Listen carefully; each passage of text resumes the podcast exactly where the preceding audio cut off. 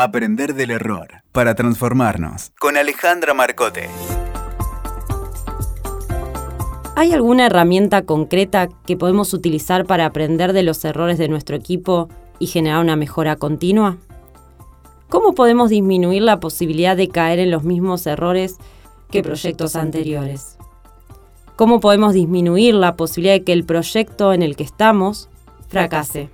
En esta serie de podcast de Aprender del Error en Organizaciones, estamos reflexionando sobre cómo, desde distintos ángulos, podemos cambiar la mirada para aprender de las distintas situaciones que se nos plantean en el día a día.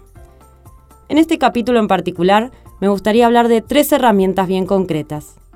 Los análisis pre-mortem de los proyectos, los reportes post-mortem y las reuniones de tipo retrospectivas.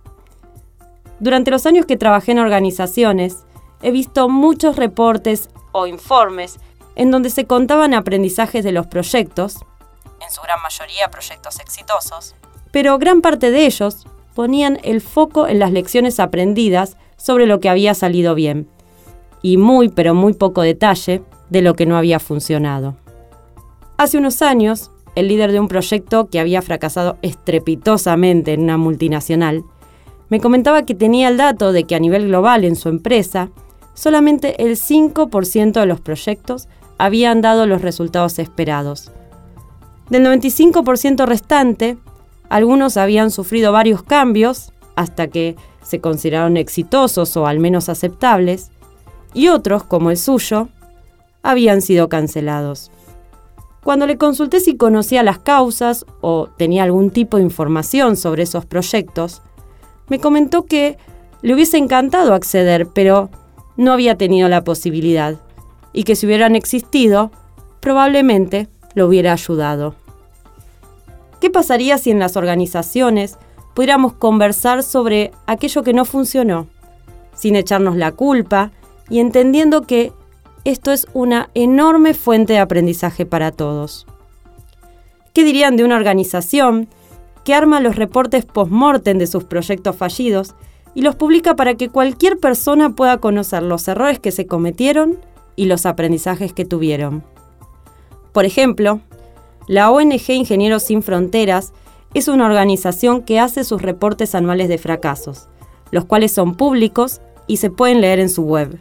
El propósito detrás de sus reportes es por un lado que todos puedan aprender de las experiencias fallidas de la organización trabajando en distintas comunidades.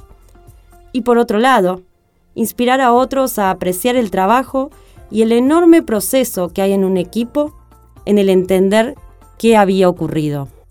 La segunda herramienta es el análisis pre-mortem de los proyectos.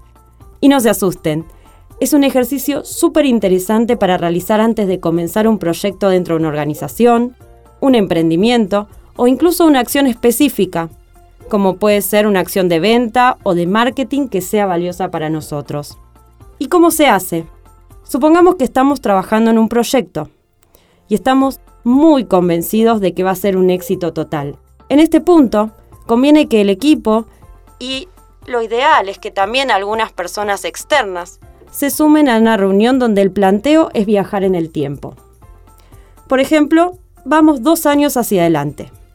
Imaginemos que el proyecto, la acción de marketing o el emprendimiento fue lanzado hace dos años creyendo que iba a ser un éxito rotundo. Pero resultó un rotundo fracaso. ¿Qué ocurrió en el camino? ¿Qué errores cometimos? ¿Qué situaciones de contexto no previmos? De esta forma, y con este viaje imaginario, nos obligamos a pensar como equipo una X cantidad de situaciones que llevaron a que lo que creíamos que era un éxito no haya resultado. Este ejercicio conceptual, lejos de querer desalentar la iniciativa, lo que busca es fortalecerla. Es decir, entender previamente cuáles son los puntos de riesgo en los que podríamos estar trabajando de antemano. Estos puntos muchas veces no son analizados porque ni siquiera son vistos, ya sea por el entusiasmo que hay en llevar a cabo el proyecto o por nuestros propios puntos ciegos, o incluso porque en algunos equipos puede no estar bien visto que alguien desafíe algunos aspectos, por lo que muchas personas prefieren callar aun cuando vean riesgos. esta es una gran oportunidad para poner el tema sobre la mesa.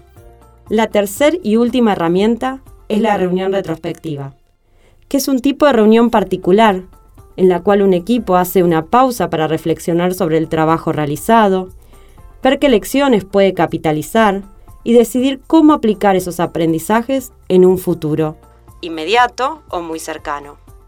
En algunos casos este tipo de reuniones se hacen cuando terminan los proyectos para hacer los informes de los que habíamos estado hablando.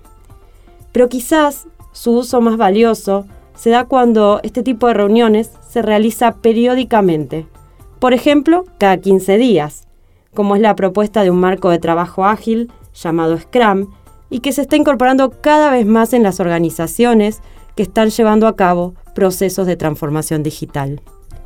Algunas de las preguntas que se pueden utilizar como disparadores en esas reuniones son, ¿qué nos enojó en este tiempo? ¿Qué nos hizo sentir tristes? ¿En qué situaciones nos frustramos?